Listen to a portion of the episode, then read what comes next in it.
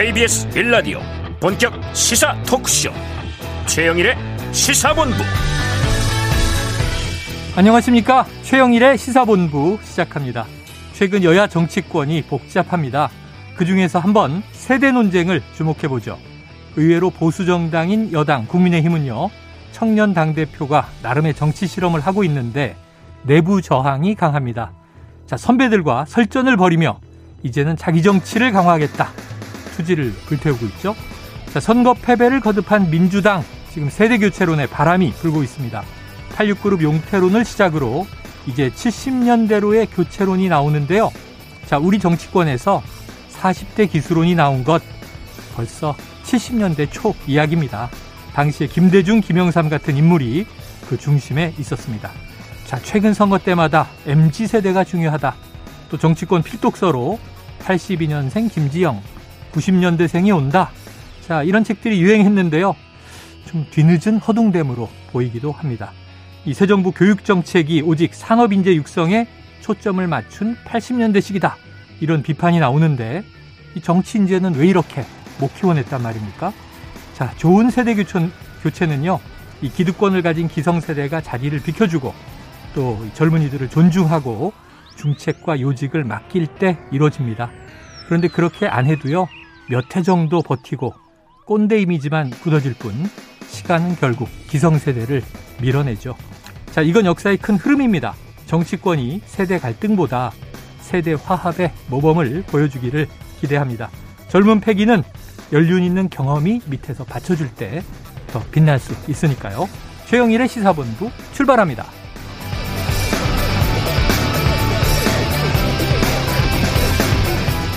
네, 1부에서는요, 오늘의 핵심 뉴스를 한입에 정리해드리는 한입뉴스 기다리고 있고요. 2부 10분 인터뷰, 자, 지하철 탑승 시위를 제기한 전장현의 박경석 상임 공동대표를 만나보겠습니다. 이어서 정치권 취재 뒷이야기를 들어보는 불사조 기자단, 그리고 IT본부 준비되어 있습니다. 한 입에 쏙 들어가는 뉴스와 찰떡궁합, 디저트송 신청 오늘도 기다리니까요. 뉴스에 어울리는 노래가 있으면 문자 샵 9730으로 많이 많이 보내주세요. 오늘의 디저트송 선정되신 분께는 치킨 쿠폰을 보내드립니다. 많은 참여 부탁드리면서 짧은 문자는 50원, 긴 문자는 100원입니다.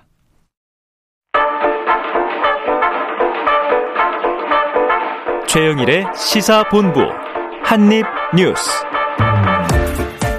네, 화요일에 한입 뉴스. 자, 박정우와의 뉴스 기자, 오창석 시사평론가 나오셨습니다. 어서 오세요. 안녕하십니까. 자, 오늘 첫 번째 소식이 경제 소식인데 다소 좀 이게 어둡습니다. 코스피가 2,500선이 붕괴됐다. 언제죠? 오늘입니까? 네, 오늘 2,500선 아래로 내려갔는데요. 음. 이게 2020년 11월 초 이후 1년 7개월 만에 2,400선까지 내려갔습니다. 네. 아, 2,000 472.96에 개장을 했고요. 그리고 지금 코스피 지수를 보면 2476.30으로 그러니까 어제보다 1.13% 내린 그러니까 28.21% 28.21 정도 포인트가 빠진 음. 그런 지수로 지금 거래가 되고 있고요. 그리고 코스닥 지수도 지금 보면은 811.97이에요. 어제보다 2.03% 내렸고 16.8 포인트가 빠졌습니다. 음. 그리고 원달러 환율 같은 경우도 좀 방금 제가 봤더니요. 1289원이에요.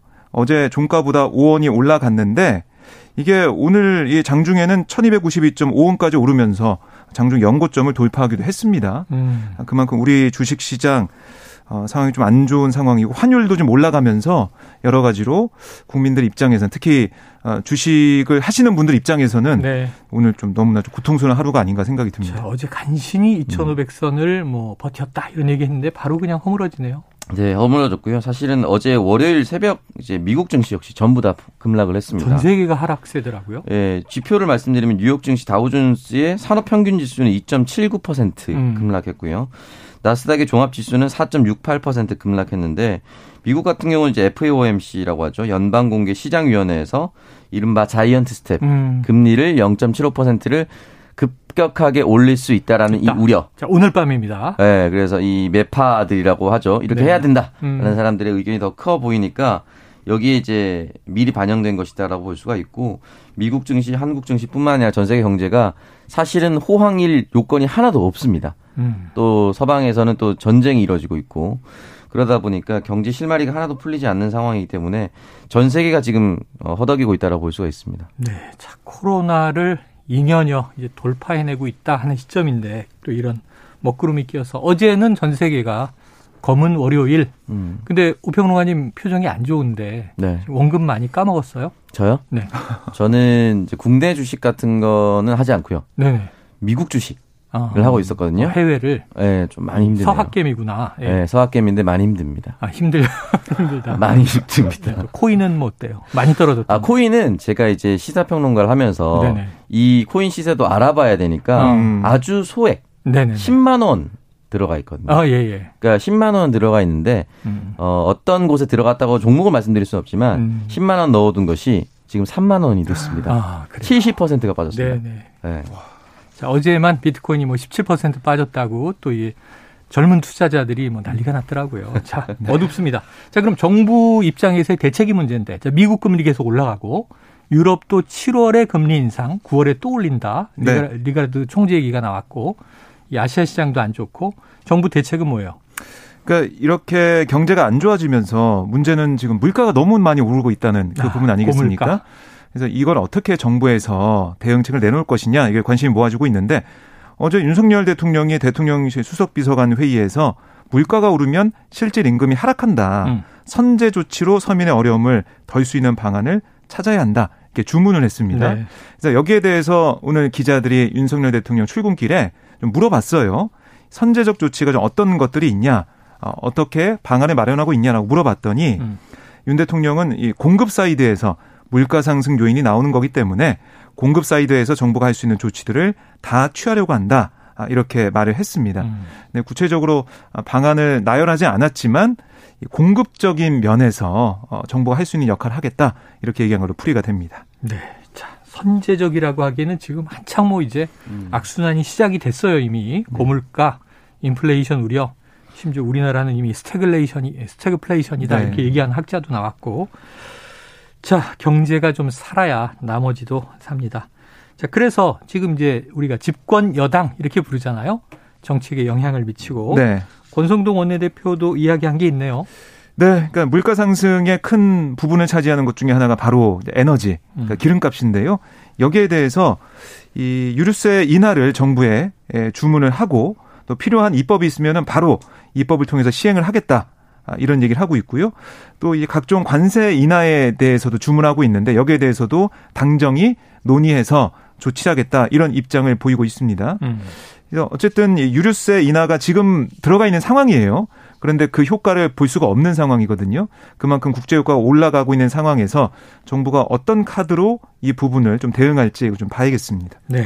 지금 계속 이어지고 있는 화물연대 파업도 안전 이 음. 요금제가 있지만 네. 그게 결국은 유가 상승 때문에 맞물려서 그런 거잖아요. 이게 좀 국회에서 빠르게 논의를 해서 진행을 했으면 좋겠는데 제가 쭉 국회의원들 제 SNS를 다 들어가 볼 수는 없지만 음. 몇몇 사람들만 체크해 보면 기본소득당의 용해인 의원, 네네네. 더불어민주당의 이용호 의원 정도만 음. 이 운임제 안전 운임제에 대해서 빠르게 합의를 해서 음. 물가를 좀 안정시켜야 된다라고 얘기를 하고 있고 지금 권성동 원내대표가 얘기했었던 유류세 인하 같은 경우도 다 연동이 되어 있는 거거든요. 네. 그래서 어떤 학자들 같은 경우는 안전 운임제 영국 어, 유럽 같은 경우는 영구화 음. 를 추진하고 있다. 네네. 또는 우리나라가 연구화를 추진할 수 없다면 최소한 몇 년은 확대 시행을 해야 된다. 음. 그래서 화물연대의 안전운임제를 확보해 주어서 화물연대가 파업하지 않도록 하고 네. 물동량이 멈추지 않도록 해서 물가를 어느 정도는 잡아둬야 된다. 음. 그래서 다 연쇄적인 것이기 때문에 이걸 국회에서 빨리 논의하고 집권 여당에게 반영하고 정부와 협조를 해야 되는데 지금 국회 차원에서 논의를 전혀 하지 않고 있다. 국회도 논의하지 않고 있고 그리고 네. 또 이제 대통령 발언 중에는 이게 노사 자율로 해결해야 한다. 네. 근데 안전운임제는 입법 문제이기 때문에 네, 노사 자율로 푸는데 또 한계가 있는 거죠. 네, 일몰 법이 시행된 것이기 때문에 법률로 풀어야 됩니다. 그래요. 알겠습니다. 자, 어쨌든 뭐 좀 오창석 평론가님 얼굴이 확 피기를 기대해 봅니다. 지금 뭐 다들 보니까 아, 단톡방이 좀 조용하더라고요. 어. 제 오늘 조용합니다. 조금 이제 이 경제적인 문제 네. 때문에 심리적 충격들을 음. 많이 받고 있는 거죠. 에이, 10만 원만 투자했겠어요. 10만 원. 10만 원짜리 부자가 수백 개 있겠지. 네. 알겠습니다. 모든. 자, 다음은 이게 인사 문제인데요. 지금 이제 국회가 마비돼 있다 보니까 열려야 할 인사청문회가 안 열리고 기간이 다 지났는데 어제 속보는 김창기 국세청장은 임명됐잖아요. 네. 여기에 대한 여야 입장도 나오고 있고 그리고 지금 이 두 명 장관 후보자가 대기 중인데 어떻게 됩니까? 그러니까 우선 오늘 출근길에 윤 대통령에게 취재진이 물어본 거. 이 박순애 교육부 장관 후보자, 김승희 보건복지부 네, 사회 부총리기도 하고요. 그렇습니다. 이 인사청문회가 어떻게 될지가 이게 좀 관심거리인데요. 사실 김창기 국세청장 임명 같은 경우는 그동안 정치권에서 많이 좀 예상을 했었습니다. 음. 아, 그래서 이런 부분들은 어제 이제 임명이 된 상황이었는데 여기에 대해서 윤석열 대통령은 이 두 장관 후보자에 대해서는 좀더 아, 좀 기다려 보겠다 이런 입장을 내놨어요. 음. 일단 상당 시간 기다려 보려고 한다 이렇게 말을 했고요. 지금 보면은 이 박 후보자 같은 경우는 오는 18일까지 이 청문회 해야 되는 그런 상황이에요. 네. 그리고 어, 이 김 후보자 같은 경우는 19일까지인데 이번 주까지는 윤 대통령의 여야 원구성 협상을 지켜보겠다 이런 뜻으로 해석할 수가 있겠고요. 원구성 될 때까지 좀 더 차분하게 기다리려고 하는데 사실은 세정 업무를 그대로 방치할 수가 없어서 김창기 국세청장 아, 후보자는 임명을 했다. 이렇게 설명을 했습니다. 네. 근데 이 두 장관 후보자가 언제 임명될지는 아직 좀 미지수다라고 볼 수가 있겠습니다. 네. 그런데 이제 또 지금은 검토할 사안이 아니다. 하고 또 이제 다음 날 어, 감행되는 이제 사안들도 네. 있기 때문에 이번 주는 원구성을 기다려 본다는데 이번 주에 원구성 가능하겠습니까? 그 오늘 이제 기자들 단체방에서 나온 것을 저도 몇 개를 받았는데 네네. 법사위원장이 가장 큰 핵심 중에 아, 하나지 않겠습니까? 그래서 법사위원장을 뭐 민주당이 어떻게 할 것이다 합의를 해줄 것이다. 그리고 국민의힘에서 어떤 사람이 강력하게 희망을 하고 있다. 음. 뭐 이런 글들이 막 네네네. 돌고 있어요. 근데 이제 또 민주당 의원들 직접 찾아가서 이런 글을 돌고, 돌고 있는데 사실이냐면 사실 무근이다 이렇게 어. 얘기를 하고 있거든요. 그래서 조금 더 지켜봐야 할 텐데 저희가 앞서 말했었던 물가 문제도 그렇고요. 지금 이 인사청문도 결국은 이제 국회가 할 일입니다. 국회가 음. 이렇게 가만히 공전하고 있으면 결국은 민생이 꽉 막혀 있거든요. 네. 지금 김창기 국세청장 같은 경우는 아무도 그렇게 크게 언급을 하지 않는 이유를 전 잘 모르겠는데 음. 2003년 국가정보원장, 검찰총장, 경찰청장, 국세청장 등 4대 권력기관장에 대해서 인사청문회가 도입된 이후 음. 청문회를 거치지 않고 임명된 첫 국세청장이라고 합니다. 네. 그러니까 이 사람이 그 전까지 있었던 그 전까지 역임했었던 국세청장보다 훨씬 더 뛰어난 능력을 발휘한 사람인가? 어. 이것도 우리는 아무도 모릅니다, 네. 국민들은. 네. 국세청이라는 곳이 굉장히 중요한 곳인데도 불구하고 흔히 말하는 검찰 출신이 아니라서 그런지 음. 지금 야당도 조용히 있거든요. 음. 이건 굉장히 잘못된 부분입니다. 네. 그러니까 낙마를 시키라는 것이 아니라 이 사람이 어떤지 최소한 국민들한테 인사청문회 과정은 거쳐야 되거든요. 검증이잖아요. 네. 음. 2003년이면 1년 정도 깎으면 거의 20년 만에 처음이지 않습니까? 네네. 네. 이건 있을 수 없는 일들이 벌어지는 것이고 장관 후보자 같은 경우도 지금 박순애 교육부 장관 후보자 교육부 공백이 길어지고 있다. 이 얘기를 하고 있는데 결국 국회가 공전하니까 이 얘기도 다 사라졌어요. 그러니까 이 부분에 있어서는 국민들의 삶과 직접적으로 연관된 모든 일들을 담당하는 사람들이 멈춰져 있다. 우리 아까 전에 오프닝에서는 코로나가 끝나서 경기가 활성화되기를 바랬는데 음. 이 코로나를 담당했었던 사령탑인 보건복지부 장관이 아직도 임명되지 않았다. 음. 이것도 사실 큰 문제거든요. 그래서 음. 국회가 좀 각성을 하고 여야가 모두 이 부분에 대해서 좀 책임 있는 자세를 좀 보여주셨으면 네. 좋겠습니다. 네. 뭐 야당도 할 말이 없는 게 지금 원구성도 안 되고 국회가 마비돼서 청문회를 못 열었으니까 맞습니다. 다수당의 책임도 크잖아요. 큽니다. 자, 국회 공백이 빨리 좀 돌아와야 하겠다 하는 얘기를 하셨고요. 음. 자, 이게 청문회 패싱 상황. 민주당은 이제 국세청장 임명에 대해서 국회 국민을 무시하고 독주하는 것이다. 네. 했지만 지금 언급한 대로 이건 쌍방 책임이다 이렇게 보여집니다. 빨리 좀 국회를 원활히 해야 될 것 같고. 근데 지금 국회에서 제일 좀 뜨거운 이슈는 이른바 이제 시행령 견제, 시행령 통제잖아요. 네. 여기에 대해서 지금 이제 국민의힘 여당은 이거 지금 정부 완박이냐. 그리고 야당은 네. 또 역으로 지금 입법 완박을 하겠다는 거냐. 음. 이또 이제 위헌 소지에 대한 대통령의 발언을 두고도 이제 공방이 있는데 어떻게 됩니까? 이게 이제 조홍천 의원이 대표 발의해서 국회법 개정안이 발의가 됐습니다. 아, 발의 됐어요? 네, 네. 발의가 됐고요. 이게 좀 어떻게 처리가 될지 좀 봐야 될 것 같은데 민주당이 주장하는 건 이런 거예요. 그러니까 지금 입법권, 그러니까 국회의 그런 권능, 그러니까 국회 권한을 침해하는 그런 시행령이 어, 뭐 다시는 안 나오게 그걸 좀 막기 위한 거다. 음. 그 법은 국회에서 만드는데 그 법의 취지에 맞지 않는 시행령을 어떻게 두고 볼 수가 있냐 이런 얘기를 하고 있는 건데요. 그래서 그 절차를 좀 간소화했다는 거예요. 그러니까 아예 뭐 시행령을 못 만들고 이런 게 아니라 음. 취지에 어긋나는지 어긋나는 게 없는지 국회가 좀 살펴보고 또 거기에 대해서 좀 통제할 수 있는 그런 걸 있다면. 넣었다라는 얘기를 하는 건데요. 그러니까 현행 국회법에 따라도 상임위와 본회의를 거쳐서 행정부의 입법 취지에 맞지 않는 시행령에 대해서 정부의 의견을 통제할 수 있고 정부가 답을 해야 되는 그런 상황은 맞습니다. 네. 그런데 조홍천 의원이 이번에 발의한 내용을 보면 본회의까지 안 가고 이제 상임위에서 아, 문제점을 통보하고 거기에 음. 대해 음. 해당 부처가 답을 하는 네네. 네. 그런 좀 간소한 그런 면이 있거든요. 음. 그러니까 이렇게 함으로써 정부가 함부로 시행령을 바꿔서 정부가 원하는 대로 어떤 걸 취한다 이런 게 아니라 국회의 어, 이 입법권을 가지고 있는 국회에 이제 통제를 받을 수 있는 어떻게 보면 국회에 좀 눈치를 볼 수 있는 음. 그런 상황. 그러니까 입법의 취지를 벗어나지 않는 그러니까 서로 이제 예방하는 차원이다 이렇게 민주당은 설명을 하고 있습니다. 음. 그래서 이게 뭐 정, 정부 뭐 완박 이런 건 절대 아니라 정말 국회가 만든 법을 국민의 대표 만든 법을 정부가 존중하고 따라야 되는 거, 음. 당연히 상위법에 따라서 시행령 만들어야 되는 거, 그거는 뭐 순리에 맞는 게 아니냐.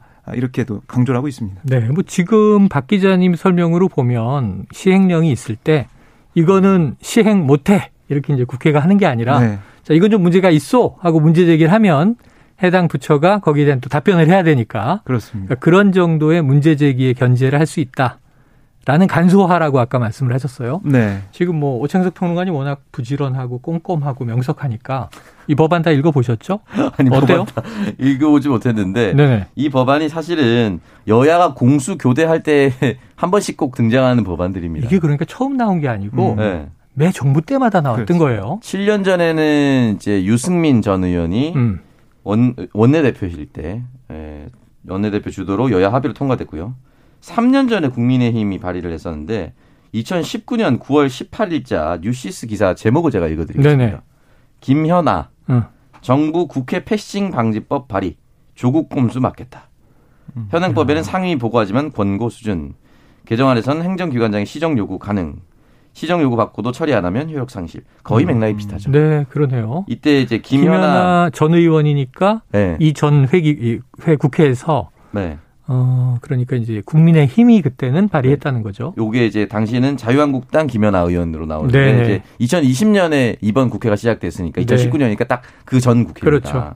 그렇기 때문에 이 부분에 대해서는 크게 다르지 않고 여야 공수교대 할 때마다 나왔었던 거고 음. 우리가 이제 법률 체계 순서를 정해 보면은 헌법, 법률, 명령, 조례, 규칙 이렇게 음. 나오지 않습니까? 그러면 명령은 뒤에 명자가 붙는 거, 네. 규칙이 시행 규칙 이런 건데 조례는 보통 이제 시 차원에서 네. 나오는 거고 대통령령 뭐 이런 것들이 나왔을 때 음. 그대로 보통 이제 시행이 되거나 바로 즉시 발효가 되긴 하는데 이 부분에 있어서 특이한 것이 있거나 이상한 것이 있다라고 한다면 음. 국회 차원에서 어느 정도의 리트머스지 또는 네. 걸음망이 되겠다. 이제 이런 의도인 것이죠. 그래요. 조홍천 의원이 그 앞선 거랑은 완전히 똑같다고 볼 수는 없지만 최대한 간소화해서 설치를 해뒀다고 볼 수 있습니다. 아주 새로운 건 아니다. 근데 네. 이제 지난 김연아 전 의원의 법안은 문재인 정부 때 이제 제기를 한 건데 조금 특이했던 건 박근혜 정부 때 여당의 원내대표였던 유승민 네. 당시 의원이 제기한 음. 것 때문에 네.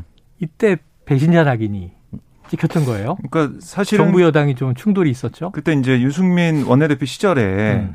아마 제 기억은 국민연금 관련된 네. 그 개정안이었던 걸 기억을 하는데요. 그 전에는 이제 공무원연금이 개정이 됐고. 네. 그래서 그것과 뭐 함께 그러니까 야당의 당시 이제 민주당이 야당이었으니까 야당의 주장을 음. 받아들이면서 음. 그러니까 합의 처리하기 위해서 야당이 요구한 이 관련된 이 조홍천 의원이 발의한 이 법안 같은 거 같이 묶어서 본회의를 통과시켰어요. 네. 근데 박근혜 전 대통령이 거부권을 행사했죠. 네. 그러면서 어떻게 이런 법안을 처리할 수가 있냐라고 비판하면서 배신의 정치다 뭐 이런 얘기도 하면서 네. 강조했었습니다. 자, 참 역사가 긴 법안인데 이번에 또 국회에서 어떻게 처리될지 뭐 일단은 국회의장이 공식적으로 선출이 되고 아, 네. 본회의를 열 수 있는 상황이 돼야 뭔가 처리가 되죠. 네. 법사위원장도 누구든 어쨌든 자리에 앉아야 하고 참 답답한 상황입니다. 공방은 있는데 해결점은 잘 보이진 않네요.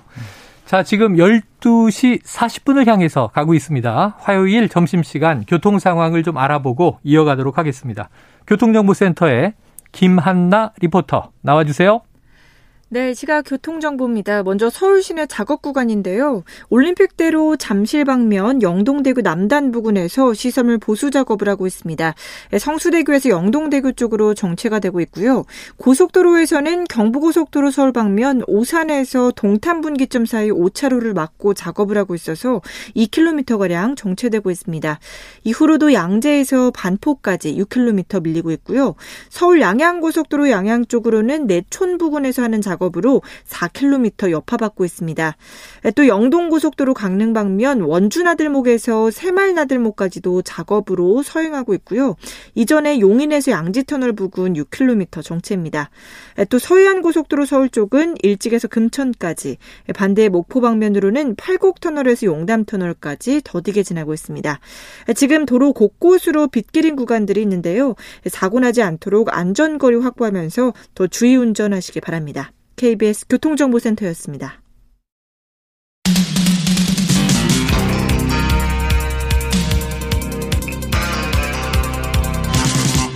최영일의 시사본부. 네, 이번 소식은 이 이슈를 보니까 이제 검찰과 경찰의 이슈예요. 어, 아시다시피 검찰은 법무부 산하의 독립 예청이고 경찰은 행안부 소속으로 돼 있습니다. 헤드라인이 검찰 쇠사슬 풀리니 행안부 족쇄. 박 기자님 이거 무슨 뜻입니까? 네, 지금 검찰 수사권 기소권 분리 법안 네. 이게 좀 처리가 되면서 음. 경찰의 권한이 커졌습니다. 그렇죠. 그래서 경찰 입장에서는 수사에 있어서도 그렇고 여러 가지로 독립성이 좀 보장이 되고 있다. 음. 그러니까 검찰과의 관계에서 좀 수직 상하 관계가 있었는데 거기 좀 벗어났다. 음, 수평화되고 있다. 네, 그렇게 생각하고 있었는데 음. 행안부가 아, 족쇄를 채우려고 한다. 그러니까 경찰을 통제하려는 거 아니냐 이런 우려를 나타내고 있어요. 행안부가 그렇습니다. 소속 부처가 네. 그러니까 이게 왜 이런 얘기가 나왔냐면 지금 이 행안부 장관 이상민 장관 지시로 구성된 경찰 제도 개선 자문위원회가 최근 네 번 정도 회의를 했거든요. 네. 거기 나온 얘기가 어떤 거냐면 행안부와 경찰이 연결할 조직을 설치할 필요가 있다. 이런 의견이 나왔다는 네네. 거예요. 이른바 경찰국을 만들어 가지고 어. 행안부의 통제를 강화하는 거 아니냐. 이런 우려가 나오고 있는 거고요. 그래서 이게 경찰의 독립성과 중립성을 저해하는 거 아니냐라는 일선 경찰들의 반발이 나오니까 음. 이상민 장관은 아니 경찰이 독립을 주장할 수 있는 근거가 뭔가 아, 정치적 중립은 모든 공무원이 해야 하는 거 아닌가라고 음. 일축을 했어요. 근데 이렇게 이 장관의 입장이 일관되고 확고하다는 점을 들어서 경찰 일각에서는 행안부의 통제 강화 이유를 대비해야 된다. 이런 얘기까지 나오고 있고요. 음. 이게 1991년 경찰법을 근거로 치안본부가 경찰청으로 승격해서 정치적 중립 독립성이 보장됐는데 다시 경찰 장악을 시도하려는 게 아니냐 음. 이런 어이 경찰 내부망 현장 활력소라는 데가 있는데 거기에 이런 글들 비판 글들 올라오고 있습니다. 음. 물론 이 경찰 내부 일각에서도 아니 경찰국이 신설되면 경찰과 행안부를 연결하는 조직을 통해서 장관과 경찰청장이 공식적으로 논의를 하면서 음. 뭐 인사나 뭐 이런 것들을 좀 투명하게 공개적으로 할 수 있는 거 아니냐 더 잘 된 걸 수도 있다 이런 의견도 나오고 있는 상황입니다. 자 지금 보면은 법무부에는 검찰국이 있어요. 그런데 이제 행안부 소관인데 이게 재밌는 게 행안부와 경찰이 다투는 상황은 조금 이례적이다 싶어요. 그런데 이 경찰국 어떤 문제가 있을까요? 일단은 여기가 흔히 황우나 더불어민주당 의원이 네네. 얘기한 것은 경찰 출신이죠. 경찰 출신이다 보니까 이거는 정권의 에, 직 대통령 직할 체제를 만들기 위한 사전 작업들이다. 아. 라고 얘기를 하고 있습니다. 이른바 과거에 늘 얘기하는 게 이제 검찰 길들이기, 뭐 네. 경찰 길들이기 네. 그런 느낌이군요. 그러니까 이제 이게 이것 뭐 이것도 문제지만 또 사전에 또 징후가 하나 있었던 것이 음. 이상민 장관이 지금 경찰청장 후보자를 면담했다, 면접봤다. 아, 네네네. 그거 있었지 않았습니까? 네네. 그러니까 결국은 황운하 의원이 이렇게 얘기할 수밖에 없는 게 어떻게 이 경찰 후보군, 경찰청장 후보군 개인 면담을 할 수가 있는가? 어. 그러니까 예를 들어서 그런 거죠. 법무부 장관이 검찰총장 후보자를 개인 면담할 수 있겠는가? 음. 이런 부분인 겁니다. 그럼 만약에 한동훈 법무부 장관이 검찰총장 후보자를 개인 면담했다라고 한다면 음.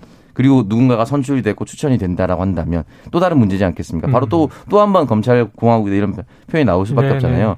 지금 이상민 장관이 장관으로 내정됐을 때부터 대통령과의 친소 관계라고 얘기를 친소 관계가 나왔었고 음. 이거는 법무부와 검찰이 막히니까 경찰부터 장악하겠다는 의도 아니었냐라는 것이 인사청문회부터 나왔어요. 음. 인사청문회부터 나왔는데 아니나 다를까 경찰청장 후보군을 또 인터뷰하고 또 지금 이 부분 경찰 국을 또 만들고 네. 이러다 보니까 지금 결국 여기서 등장한 것이 송호도 아니고라는 단어가 아. 여기서 예, 1980년 90년대 경찰로 회귀하란 말이냐 경찰이 음. 송호도 아니고 네. 이 표현이 여기서 나왔습니다. 송호.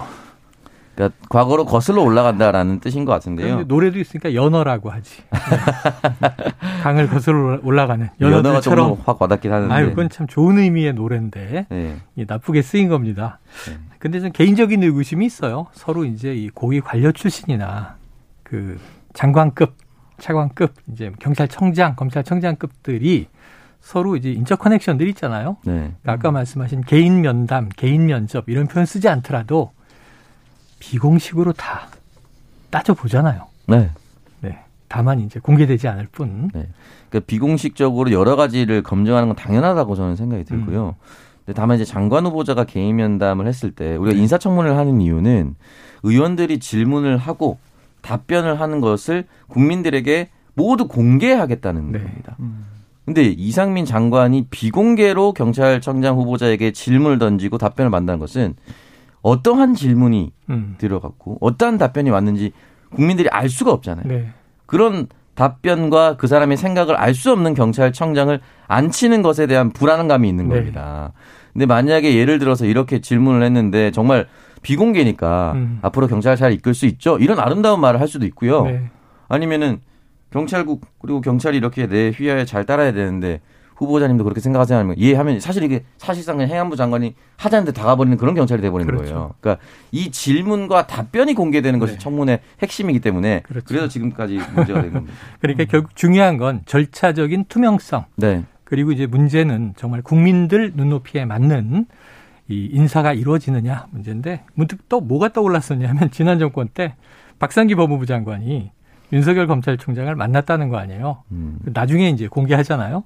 근데 조국 법무부 장관 지명은 안 됩니다. 이렇게 음. 얘기했다는 이제 이 폭로. 네. 그 부, 부인한 바가 또 있습니다. 그런 얘기 없었다. 음.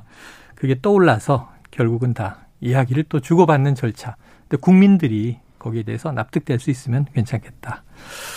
자, 어제 김건희 여사가 공개 행보를 했는데 봉화마을에 갔고요. 권양숙 여사를 만났습니다. 어떤 얘기가 나왔습니까? 네, 이 먼저 이 권양숙 여사가 아, 이 김건희 여사에게 조언을 건네는 모습이 있었는데요. 음. 정상의 자리는 평가받고 채찍질을 받을 수밖에 없다. 음. 많이 참으셔야 한다. 이렇게 얘기를 했고요. 또 이제 권 여사는 현충원에서 그러니까 김 여사가 윤 대통령의 빗물을 닦아주는 모습이 보기 좋았다. 음. 대통령 뒤에서 조심스럽게 걷는 모습도 너무 잘하셨다. 이렇게 말을 했다고 전해졌습니다. 네. 아, 그러자 이제 김 여사는 권 여사님을 보고 많이 배웠다. 이런 얘기도 했고요. 또, 어, 노무현 대통령이 살아계셨다면, 아, 너는 통합의 대통령이 되라. 그러니까 윤 대통령을 향해서 통합이 대, 통합의 대통령이 되라고 말했을 것 같다. 국민 통합을 강조하신 노 전 대통령은 모두가 좋아했다. 음. 이렇게도 얘기를 했습니다. 네. 자, 그런데 박지원 전 국정원장은 조금 또 다른 맥락 얘기를 한 것 같아요. 오평론가님.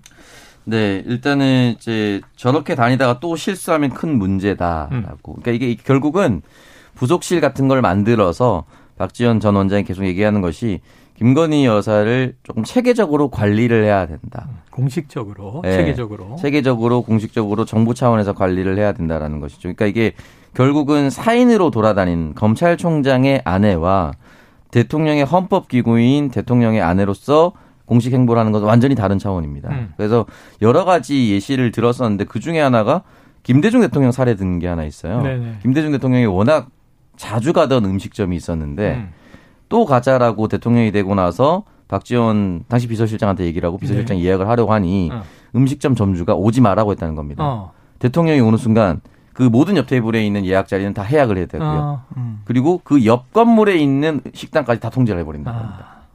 그러니까 이게 동선 자체가 그 일대를 마비시키기 때문에 네 일반 손님들이 피해를 보고 네 그리고 지금 권양숙 여사 이어서 뭐 김정숙 여사도 만나려고 한다 뭐 이런 기사가 계속 나오면서 음. 만나고 조언을 구하는 건 저는 충분히 할 수 있다고 네네. 봐요. 그걸 뭐라 할 수는 없습니다. 좋은 설레일 수도 있는 거고요. 계속 얘기를 듣는 것은 근데 이런 부분에 있어서 조직적으로 관리를 하는 것은 본인이 이제 공인이 되었죠. 엄밀히 따져서 공인입니다. 네네. 그렇기 때문에 그런 부분에 있어서 박지원 전 원장이 조언을 남겼다고 볼 수가 있습니다. 그래요. 자, 권양숙 여사를 만났고 분위기는 뭐 좋았다 이렇게 음. 보도가 나오는데 김종숙 여사를 만나려면 우리가 얼핏 생각한데 양산 사저를 방문하면 네. 문재인 전 대통령이 계시잖아요. 그렇죠. 대통령이 자리를 어. 갑자기 비우거나 그럴 기는 좀 애매하죠. 어허 하면서 이렇게 산책을 나가실지 같이 내외가 만날지 이런 네. 것도 되게 관심이 음. 이제 되는 것 같아요. 그런데 문제는 이거죠. 요즘에 뭐 사진 공개라든가 이게 음. 비공식적 루트를 통하는 것 같다. 이게 문제 제기가 많이 됐는데 이 김건희 여사 팬클럽 있지 않습니까? 네. 건희 사랑이라는 이제 온라인 카페도 있고 이 회장이 지금 강신업 변호사로 돼 있는데 네. 이게 지금 거친 욕설도 같다. 뭐 갑자기 삭제했다. 이게 무슨 얘기예요? 그러니까 이 강 변호사가 매간 매직 척결 국민대회, 아, 국민연대 음. 회원가입 안내 글을 게재하면서 휴대폰 번호와 월회비 만 원으로 나라를 구한다. 이런 글을 올렸거든요. 이거는 이제 팬카페와는 또 다른 뭔가네요. 그러니까 이 국민연대를 만들어 가지고 어, 나라를 구하겠다 아, 이런 취지의 음. 그런 모임을 만들려는 그런 글을 보고 아, 시사 평론가 유창선 씨가 아, 유창선 박사가 네 여기에 좀 비판적인 글을 썼어요. 음. 그러니까 이 강 변호사를 향해서 아, 단지 김건희 여사의 사진 공개 통로가 되는 것이 문제가 아니라 결국 이렇게 되는 게 문제다. 음. 언젠가는 터질 윤석열 정부의 쥐뢰라는 느낌이 든다. 어허. 이렇게 비판을 했습니다. 아, 그랬더니 여기에 좀 화가 난 강 변호사가 유 평론가를 겨냥해서 지나간 사람을 자꾸 물어봐라. 강신업이 코 묻은 돈이나 탐될 사람으로 보이더냐. 음. 아, 정말 헛소리한다. 어디서 수작질이냐 이렇게 나를 세웠거든요. 어, 네네. 근데 이제 글을 올리면서 게시글마다 욕설을 어. 써서 이게 좀 게시가 다 됐습니다. 아이고. 그래서 여기에 대해서 또 유창선 평론가가 입장문을 내고 아니 저는 강 변호사가 추진하는 단체와 관련해서 돈 문제에 대한 의혹을 제기한 바가 없다. 그러니까 기본적으로 김건희 여사의 팬클럽 회장을 맡은 인사가 음. 자신이 주도하는 단체를 만들고 회원을 모집하는 일이 여러 논란을 초래할 부적절한 일이다. 이런 우려를 표한 거다라고 네. 설명을 했어요. 어, 그랬더니 이런 욕설과 막말을 어떻게 할 수가 있냐라고 또 다시 비판을 했고 그러면서 이 글 삭제하고 정정하게 사과해라 그렇지 않으면 법적 책임 묻겠다 이렇게 했더니 강 변호사가 돌연히 자신의 욕설 글을 모두 삭제한 다음에 아, 유창선 씨는 아무런 근거 없이 강신업 변호사가 결성하는 이 단체 음. 여기 명예를 훼손했다. 그래서 이에 대한 글을 삭제하고 정정히 사과할 것을 요청한다. 이렇게 네. 서로 말을 주고받는 그런 모습을 보였고 네. 이 소식을 접한 진중권 전 교수 같은 경우는 아니 김건희 여사님이라며 더 큰 사고 치기 전에 이분 좀 정리하라 이렇게 주문을 하기도 했습니다. 네, 어쨌든 이게 현직 대통령의 부인 관련해서 뭐 이제 사모임 사조직인 거죠 팬카페니까. 음. 그런데 그 회장을 자처하는 분이 사실은 이제 그쪽에서 요청이 와서 난 만들었다 이런 얘기도 한 인물이잖아요. 네. 음, 네. 우평론이 불미스러운 상황은 좀 어떻게 정리돼야 됩니까? 만약에 그냥 개인 강신업 변호사였으면은 SNS에 욕설을 쓴 건 뭐 도덕적으로 비판 그리고 윤창성 박사가 개인적으로 어떤 뭐 법률적인 검토를 하면은 모르겠지만 지금 김건희 여사와 가장 지근거리에 있고 지금 최근에 대통령 부부가 어 그 영화관에 가서 영화를 관람했을 때도 또 사진 몇 장이 또 단독으로 또 공개가 되기도 했습니다. 네. 그러니까 동선 일정을 계속 함께하고 아, 있는 사람이 이러면 문제가 되는 거죠. 예, 오늘 소식은 여기까지 정리하죠. 한입뉴스 박정호 기자, 오창석 평론가 수고하셨습니다. 고맙습니다. 네, 저 청취자 2502님 주식이며 코인이며 끝없이 떨어지기만 하네요. 이러다 진짜 빈털털이 되는 건 아니겠죠? 휘트니 휴스턴의 I have nothing 신청합니다. 노래 듣고 입으로 돌아옵니다.